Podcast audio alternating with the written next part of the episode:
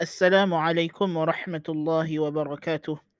Alhamdulillahi rabbil alamin wa bihi nasta'in wassalatu wassalamu ala nabiyyina Muhammadin wa ala alihi wa ashabihi ajma'in.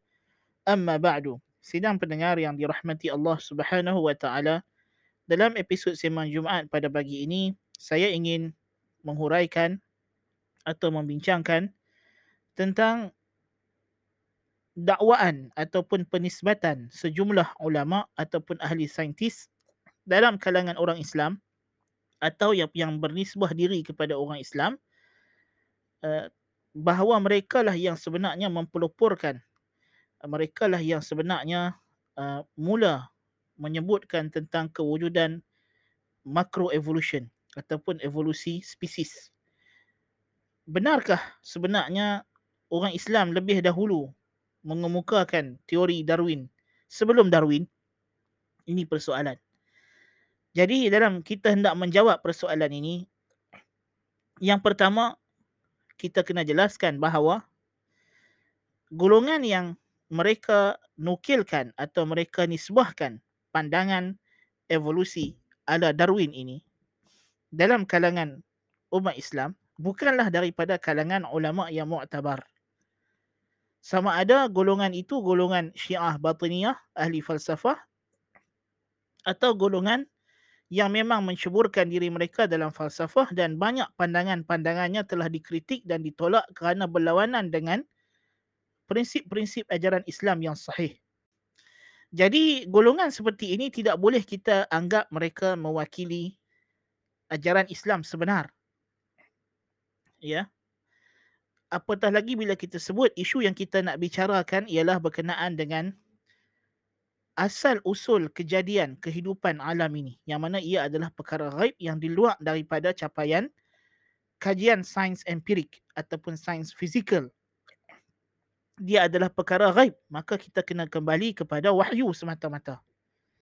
Seterusnya, kita hendak melihat sejauh manakah pula kebenaran. Walaupun kita kata mereka ini mungkin bukanlah golongan yang mu'tabar dan sebagainya, namun sebagai kita umat Islam, kita kena berlaku adil dan insaf. Betulkah mereka memang mengemukakan teori evolusi seperti Darwin? Kita tidak boleh menjadikan alasan, oh kerana mereka ni ahli falsafah, mereka ini bukan golongan yang mu'tabar, maka kita kata, tak payahlah kita biarkan mereka dituduh. Tidak, kita juga kena berlaku adil dan insaf. Dan untuk kita mendedahkan betapa sebenarnya golongan yang memuja teori Darwin ini sanggup memalsukan fakta, sanggup menyelewengkan fakta dalam usaha mereka untuk mempopularkan, untuk mempromosi idea songsang mereka dan falasi mereka. Allahul Musta'an. Baiklah sidang pendengar dirahmati Allah Subhanahu wa taala. Antara golongan yang sering mereka kaitkan dengan dakwaan kononnya mereka ini orang Islam yang menerima konsep perubahan teori Darwin ataupun konsep macroevolution ini ialah golongan Ikhwanus Safa, gerakan falsafah jalanan yang masyhur daripada kalangan Batiniyah yang dinisbahkan kepada Syiah Ismailiyah. Antara yang Ikhwanus Safa sebutkan di antara teks yang sering mereka jadikan hujah ialah perkataan Ikhwanus Safa. Saya tidak akan baca penuh teks ini kerana kita tidak berhajat kepada teks yang panjang, tetapi kita akan ambil tempat yang menjadi yang diguna pakai oleh golongan Darwinis untuk mengatakan ini adalah kononnya Ikhwanus Safa menggunakan ataupun mengemukakan konsep teori Darwin. Allahul Musta'an. Dan kita akan lihat teks ini, kita akan baca sekarang ini dan kita akan lihat teks ini tertulis dalam bahasa Arab. Ikhwanus Safa mengemukakan teks mereka dalam bahasa Arab dalam petikan teks yang mereka sering gunakan untuk kononnya mendakwa inilah dia golongan Ikhwanus Safa mengemukakan teori macroevolution. Al-kainatu allati duna falakil qamar wa hiya arba'atu ajnasin al-ma'adid wan nabatu wal hayawan wal insan. وذلك أن كل جنس منها تحته أنواع كثيرة فمنها ما هو في أدون المراتب ومنها ما هي في أشرفها وأعلاها ومنها ما هي بين الطرفين فأدون أطراف المعادن مما يلي التراب الجص والزاج وأنواع الشبوب، والطرف الأشرف الياقوت والذهب والأحمر، والباقية بين هذين الطرفين من الشرف والدناءة كما بينا في رسالة المعادن. وهكذا أيضا حكم النبات، فإنها أنواع كثيرة متباينة متفاوتة، ولكن منها ما هي في أدون الرتبة مما يلي رتبة المعادن وهي خضراء الدم، ومنها ما هي في أشرف الرتبة مما يلي رتبة الحيوان وهي شجرة النخل. واعلم يا أخي أن أول مرتبة الحيوان متصلة بآخر مرتبة النبات، وآخر مرتبة الحيوان متصل بأول مرتبة الإنسان، كما أن أول مرتبة النباتية متصل بآخر مرتبة المعدنية، وأول مرتبة المعدنية متصل بالتراب والماء كما بينا قبل ذلك. فأدون الحيوان وأنقصه هو الذي ليس له إلا حاسة واحدة فقط، وهو الحلزون. رتبة الحيوانية مما يلي رتبة الإنسانية كما كانت معدنا للفضل وينبوعا للمناقب، لم يستوعبها نوع واحد من الحيوان ولكن عدة أنواع، فمنها ما قارب رتبة الإنسانية بصورة جسده مثل القرد، ومنها ما قارب بالأخلاق النفسانية كالفرس في كثير من أخلاقه، ومنها كالطائر الإنساني أيضا، ومثل الفيل في ذكائه، وكالببغاء والهزار ونحوهما من الأطيار الكثيرة الأصوات والألحان والنغمات، ومنها النحل اللطيف الصنائع. فهذه الحيوانات في آخر رتبة الحيوان مما يلي رتبة الإنسان لما يظهر فيها من الفضائل الإنسانية، وأما باقي أنواع الحيوانات فهي فيما بين هاتين المرتبتين. Disebut dalam risalah Ikhwanus Safa wa Khillanul Wafa, juzuk kedua muka surat 111 hingga 115. Apa yang mereka kata? Kesimpulan terjemahan dia adalah mereka nak cerita kata kewujudan ini yang di bawah daripada falakil qamar, falak bulan, ada empat jenis saya berkata. Ma'adin, nabat. Ma'adin ni ialah galian, benda-benda yang kita kata macam tanah, apa semua yang digali dalam tanah, apa semua batu dan sebagainya. Nabat ialah tumbuh-tumbuhan, hayawan dan juga insan. Kemudian dia berkata setiap daripada jenis ini di bawahnya ada anwa', ada jenis-jenis yang bermacam-macam. Jadi macam dia kata kalau ma'adin tu ada tanah, simen dan macam-macam dia kata. Dan ada yang taraf yang rendah. Taraf yang rendah ni macam tanah, simen dan sebagainya. Dan ada taraf yang tinggi seperti batu permata, emas, intan, berlian. Jadi dia berkata setiap jenis ini dia ada martabat tinggi dan martabat rendah. Kemudian dia kata awal martabat hayawan berhubung dengan akhir martabat tumbuh-tumbuhan, dan akhir martabat hayawan bersambung dengan awal martabat insan. Di sini mereka duk faham, mereka kata inilah dia evolusi. Sebab dalam risalah Ikhwanus Safa ni dia kata setiap martabat, kalau kita kata insan ataupun hayawan, hayawan ni dia ada di dalamnya ada jenis peringkat. Peringkat-peringkat ni semua, peringkat yang penghujung daripada hayawan akan bersambung dengan insan dia kata. Dan disebutkan dalam risalah ini ialah dia kata ada di peringkat binatang ini ataupun hayawan ini yang dekat dengan peringkat manusia. Sama ada dalam bentuk jasadnya seperti beruk ataupun kera, dan ada di antaranya yang dekat dengan perangai seperti kuda, ada yang seperti burung, dan ada yang seperti gajah, ada yang seperti burung kakak tua dan sebagainya. So di sinilah mereka kata ada unsur-unsur evolusi. Di sini mereka kata ada unsur-unsur evolusi. Ya, hakikatnya sebenarnya apa yang dibawa oleh risalah Ikhwanus Safa ini tidak lain tidak bukan apa yang mereka nukilkan daripada apa yang telah dibawa oleh Plato yang disebut sebagai Great Chain of Beings, the Great Chain of Beings, as-silsilatul uzma lil kainat, rantaian besar kehidupan. Yang dikehendaki oleh golongan yang mengemukakan teori ini sebenarnya adalah martabat atau dari segi kedudukan makhluk, dari segi di bawah sampai ke atas. Kerana mengikut fahaman Plato, dia nak susun makhluk ini mengikut sifat-sifatnya, daripada sifat yang paling rendah martabatnya kepada sifat yang paling tinggi martabatnya, sehinggalah kewujudan yang paling tinggi iaitulah Tuhan sendiri. So dia nak kata wujud ini dia macam ada satu piramid, daripada bawah naik sampai ke atas, puncaknya yang paling sempurna, paling hebat iaitulah Tuhan. Bukan bermakna setiap benda itu berubah dari satu jenis jadi jenis yang lain, dari satu spesies ke spesies yang lain.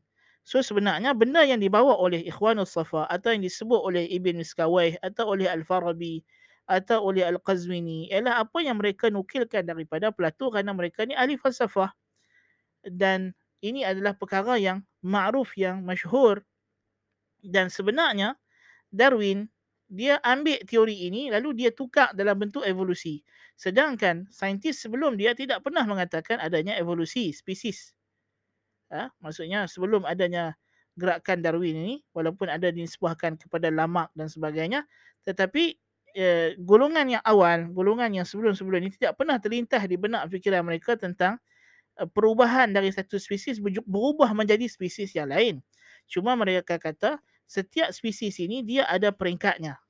So kalau kita nak susun setiap spesies kehidupan mengikut keutamaan, mengikut ciri-ciri yang paling hebat, paling baik, maka kita akan mula kita kata yang paling bawah sekali ialah ma'adin, objek-objek yang tidak bernyawa. Kemudian tumbuh-tumbuhan, kemudian hayawan, kemudian manusia. Dan di atas manusia yang paling tinggi ialah Allah, malaikat, kemudian Allah Subhanahu Wa Taala. So dia ada susunan-susunan yang mereka nak buat, yang mereka sebut sebagai tertib sifat.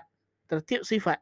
Kemudian dalam setiap jenis ini dia ada, macam kita kata tadi, mereka sebut dalam ma'adin sendiri, dalam benda-benda yang jamat ini ada peringkatnya pula, ada tarafnya pula. Tanah yang paling rendah, tanah, kapur, simen, batu bata, kemudian naik kepada yang peringkat lebih tinggi seperti emas, intan, permata, berlian, perak yang dikeluarkan daripada perut bumi yang berharga. Kemudian datang kepada tumbuh-tumbuhan, ada tumbuh-tumbuhan yang rendah, kemudian naik kepada tumbuhan yang paling tinggi yang sifat-sifatnya dah nak hampir macam benda yang hidup seperti hayawan. Maka bermula pula peringkat hayawan. Daripada hayawan itu pula ada tertib-tertibnya sampailah kepada hayawan yang paling hampir sifatnya dengan sifat manusia. Iaitulah seperti beruk yang hampir dengan bentuk jasad manusia. Ada juga perangai seperti kuda, mereka kata. Bukan bermakna beruk bertukar menjadi manusia. Bukan kuda bertukar jadi manusia. Kerana mereka kata tadi beruk ataupun monyet ataupun apes ialah haiwan yang paling hampir dengan martabat manusia dari segi bentuk jasad. Tetapi ada pula haiwan lain yang hampir dengan bentuk manusia dari segi perangai, iaitulah kuda. Ada pula burung-burung yang ada suara-suara yang indah, yang pandai menyanyi macam kakak tua yang boleh bercakap bila dilatih, juga hampir dengan perangai manusia. So kalau mereka nak maksudkan di sini ialah teori Darwin, maknanya manusia ni berubah daripada apa? Adakah maknanya jasad manusia berubah daripada beruk, perangai manusia berubah daripada kuda, suara manusia dan tutur cakap dia pula berubah daripada burung kakak tua? Adakah macam itu? Kemudian spesies ini bergabung jadi satu spesies baru nama dia manusia? Tentulah tidak, dan tidak ada Darwin sebut benda macam itu. So yang mereka nak maksudkan ialah dari segi sifat yang hampir. So mereka tengok dalam kalangan hayawan, hayawan apa yang sifatnya nak dekat dengan sifat manusia. Dan ini semua macam kita dah sebut hakikatnya adalah sunnatullah dalam alam yang menunjukkan Al-Khaliq Wahid. Pencipta itu adalah Yang Maha Esa. Bukan menunjukkan kepada asal yang sama atau universal common ancestors macam yang kita dah sebutkan. Kerana Ikhwanus Safa sendiri, kalau kita buka dalam jilid yang kedua juga surat 121, mereka kata وَاعْلَمْ يَا أَخِي بِأَنَّ الْحَيَوَانَاتِ التَّامَّةِ الْخِلْقَةِ كُلَّهَا كَانَ بِدْءُ كَوْنِهَا مِنَ الطِّينِ أَوَّلًا ذَكَرًا وَأُنْثَى ثُمَّ تَوَالَدَتْ وَتَنَاسَلَتْ وَانْتَشَرَتْ فِي الْأَرْضِ سَهْلًا وَجَبَلًا وَبَرًّا وَبَحْرًا من تحت خط الاستواء وهناك أيضا تكون أبونا آدم أبو البشر وزوجته ثم توالد وتناسلت أولادهما وامتلأت الأرض منهم. Ketahuilah olehmu wahai saudaraku bahawa haiwan-haiwan yang sempurna kejadiannya semuanya itu asal mulanya daripada tanah sama ada yang jantan maupun yang betina. Kemudian mereka beranak pinak dan bertebaran di muka bumi, di darat, di tanah rendah, di gunung ganang, darat, laut dan daripada bawah khat al-istiwa, kawasan di bawah khatul istiwa. Dan di sana jugalah terletaknya bapa kita, itulah bapa manusia sekaliannya, Adam dan isterinya. Kemudian mereka beranak pinak dan anak-anak mereka itu memenuhi permukaan bumi. Teks ini menyatakan bahawa Ikhwanus Safa mengatakan bahawa setiap hayawan telah pun jadi secara sempurna tahammul khilqah daripada tanah, bukan daripada universal common ancestor ataupun daripada common ancestor. Tidak. Kan? Bahkan mereka kata setiap hayawan dijadikan, diciptakan Allah Subhanahu Wa Taala daripada tanah. Jadi maknanya setiap spesies hayawan telah diciptakan Tuhan secara khusus. Bukannya manusia tu berubah daripada spesies yang lain. Tidak ada, dia tidak sebut begitu. So yang apa yang mereka nak bawa tidak lain tidak bukan ialah idea yang dikemukakan oleh Plato berkenaan dengan the great chain of beings, rantaian agung kehidupan ataupun organisma. Demikian juga di antara yang dituduh oleh salah seorang pendokong teori evolusi Darwin yang bernama John Avery. Dia mendakwa kata Ibn Rushd juga membawa pemikiran Darwin yang Ibn Rushd ambil daripada Aristotle. Kita kata ini adalah satu idea baru kerana sebelum ini pengikut-pengikut Darwin dan juga di barat dikenali bahawa mereka menuduh Aristotle adalah orang yang mengemukakan thabatul anwa'.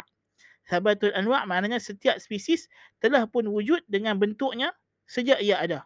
Bukan berubah daripada spesies yang lain. Ini yang lawan dengan teori Darwin. So asalnya orang Darwinis menganggap Aristotle adalah musuh tradisi kepada teori Darwin. Tiba-tiba John Avery mengatakan sebaliknya. So siapa yang betul sekarang?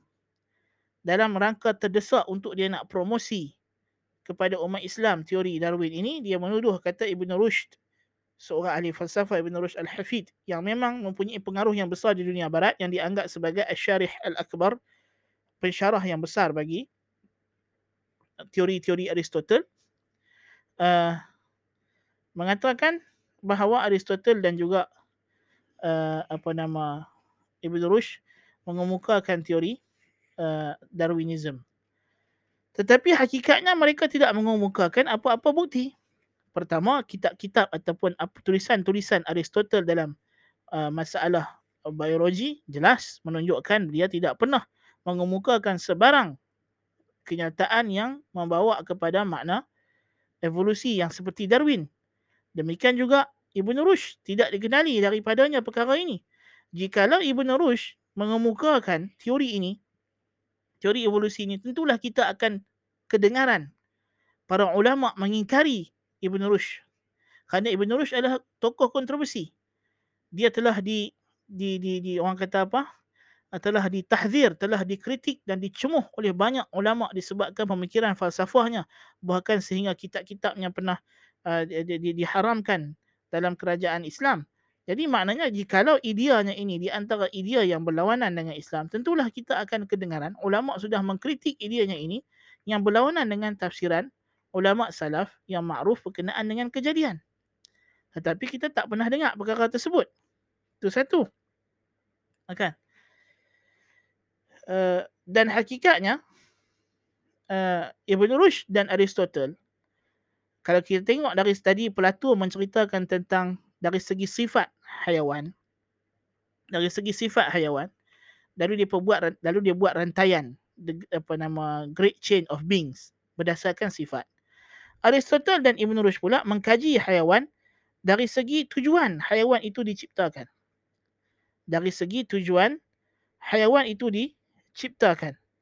Jadi bagi mereka ialah setiap hayawan mempunyai tabiat yang sesuai dengan tujuan atau matlamat yang dia hendak capai daripada kewujudan dia. Dan keadaan ataupun suasana sesuatu kehidupan itu hidup membantu dia untuk menyempurnakan tugas ataupun matlamat kewujudan dia. Kan?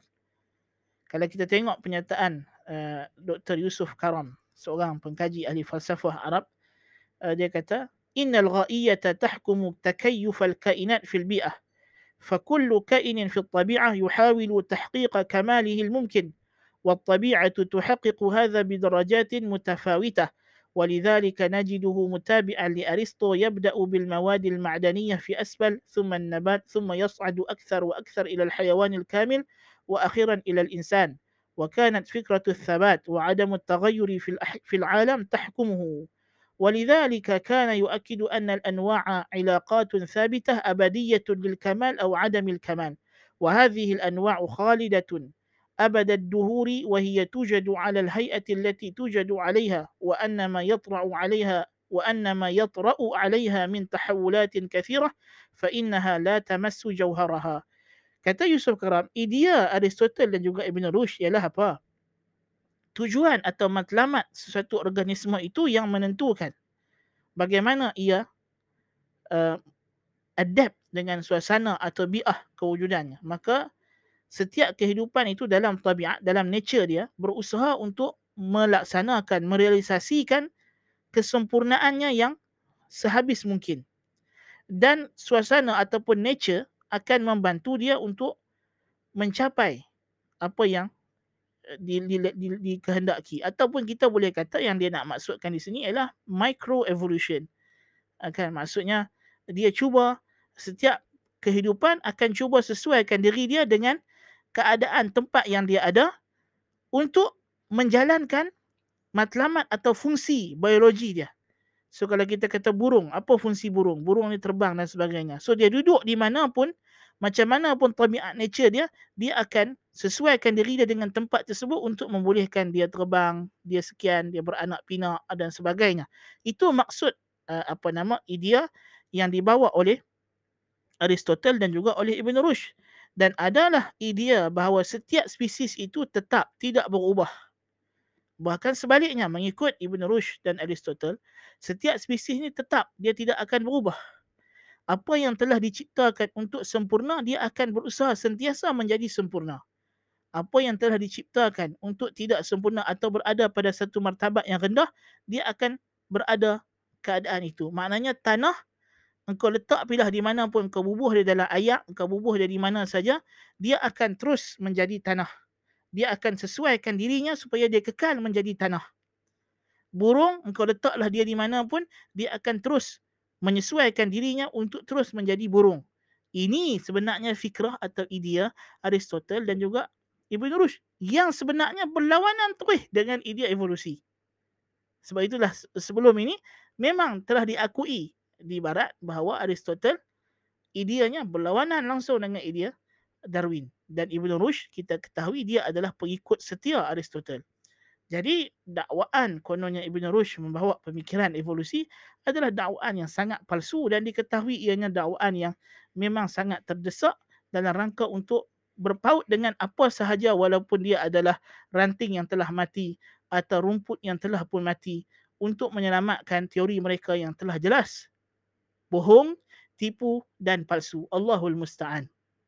Ala kulli hal, tuan-tuan dan puan-puan sidang pendengar dirahmati Allah Subhanahu wa taala, sepanjang perbincangan kita tentang teori evolusi, dan ini adalah siri yang terakhir kita bincangkan tentang teori evolusi ini, sebagai penutupnya telah jelaslah mudah-mudahan kepada pendengar semua, walaupun apa yang kita bincang ini sangat-sangat ringkas. Sangat-sangat ringkas, ini sekat yang saya mampu sampaikan, dan mudah-mudahan mungkin ada kesempatan yang lain kita boleh bincangkan dengan lebih yang mendalam.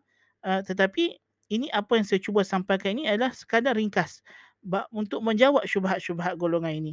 Dan kita dapati memang teori evolusi Darwin ini teori yang bertolak belakang dengan Islam, bahkan bertolak belakang dengan sains yang sahih, sains yang sebenar. Tidak disokong, tidak ada dalil, tidak ada bukti, dan hakikatnya kewujudan makhluk yang hidup dalam alam ini, asal-usul kejadian alam ini bukanlah bidang sains untuk menceburkan dirinya untuk mengkaji.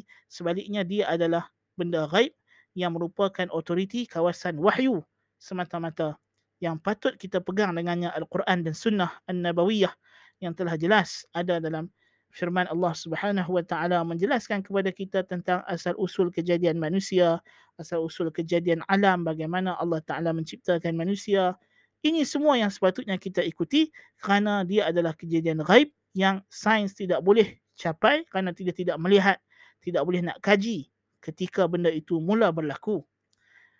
Jadi dengan penjelasan ini, alhamdulillah, saya rasa kita telah pun menyampaikan maksud yang kita nak, bahawa hakikatnya teori evolusi Darwin bertolak belakang dengan agama dan dia bukanlah teori yang sahih, dan kita sebagai umat Islam tidak perlu takut untuk menolak teori ini dan mengatakan dia sebenarnya bukan teori, dia hanyalah andaian palsu yang disalah sangka sebagai fakta sains.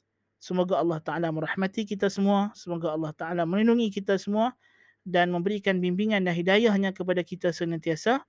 Mudah-mudahan apa yang kita bincangkan seringkas tentang teori evolusi ini dan pendedahan kita bahawa ia berlawanan dengan konsep Al-Quranul Karim dan juga Sunnah Nabawiyah tentang penciptaan manusia dan penciptaan makhluk seluruhnya merungkai sebuah sedikit kemusykilahan dan syubhat-syubhat yang mendatang. أقول قولي هذا وأستغفر الله العظيم لي ولكم سبحانك اللهم بحمدك أشهد أن لا إله إلا أنت أستغفرك وأتوب إليك وصلى الله نبينا محمد والسلام عليكم ورحمة الله وبركاته.